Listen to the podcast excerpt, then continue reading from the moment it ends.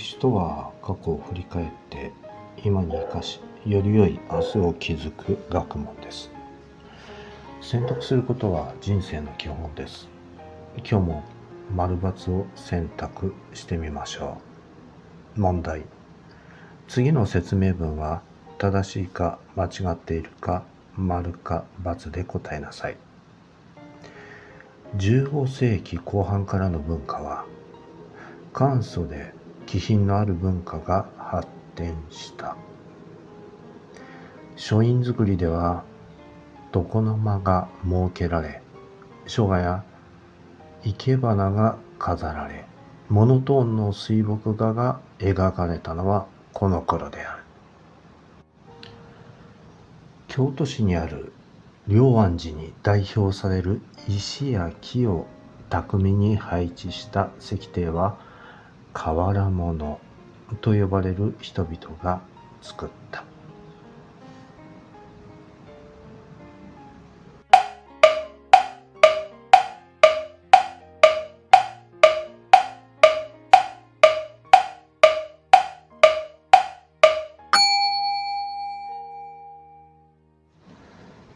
答えは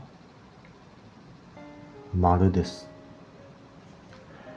15世紀後半からの文化というのは簡素で気品のある文化が発展しました。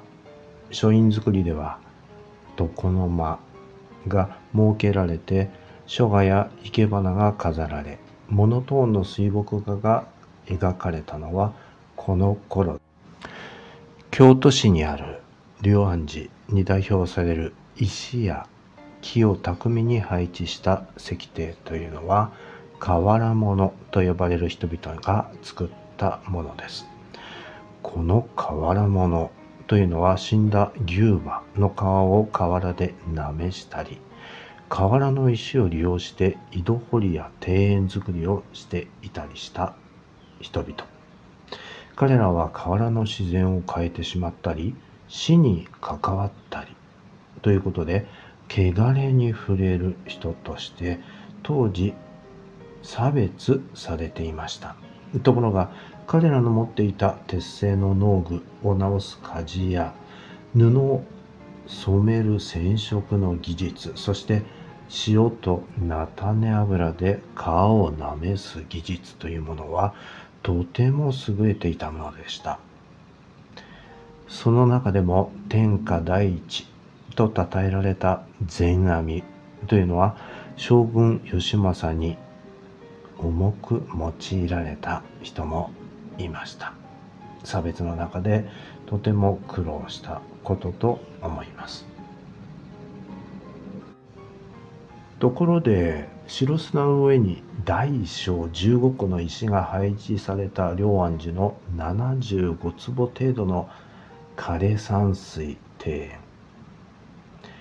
どの角度から見ても必ず1個の石は他の石に隠れてしまって14個しか見えないように作られている謎の多い庭園。一つ一つの白砂の模様。岩の形。岩の置き方。すべてに意味があるそうです。そして虎が子供を連れているように見えるということから虎の子私の庭とも言われているそうです。イギリスのエリザベス女王が1975年に日本を公式訪問された際この石庭をぜひ見たいと希望され絶賛されたということです。そして世界的にも有名になったロックガーデン。がこの庭園でした。それでは今日はこの辺でおしまいにしましょう。次回までごきげんよう。